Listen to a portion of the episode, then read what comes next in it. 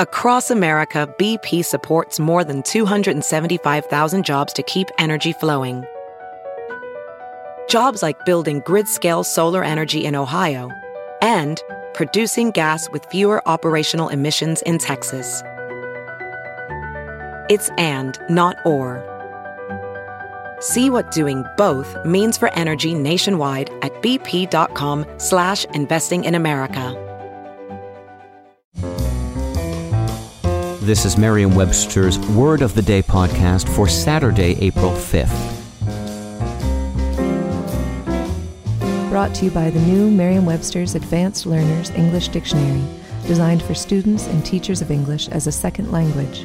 Learn more at learnersdictionary.com. Today's word is debunk, spelled D E B U N K. Debunk is a verb that means to expose the sham or falseness of.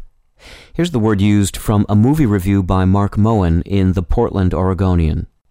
Illusionists and comedians Penn and Teller have made a career out of pulling back the curtain, whether to reveal the methods magicians employ in their tricks or to debunk pseudoscientific claptrap on their former television series. If you guessed that the word debunk has something to do with bunk, meaning nonsense, you're correct. We started using bunk in this sense at the beginning of the 20th century. It derived via the word bunkum from a remark made by a congressman from Buncombe County, North Carolina. A little less than 25 years later, debunk was first used in print for the act of taking the bunk out of something.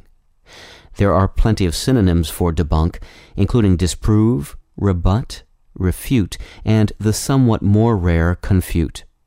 Even falsify can mean to prove something false, in addition to to make something false.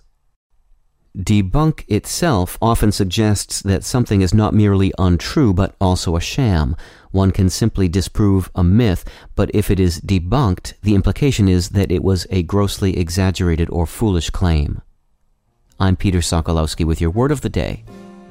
Visit the all-new learnersdictionary.com, the ultimate online home for teachers and learners of English. A free online dictionary, audio pronunciations, custom study lists, and interactive exercises are available now at learnersdictionary.com.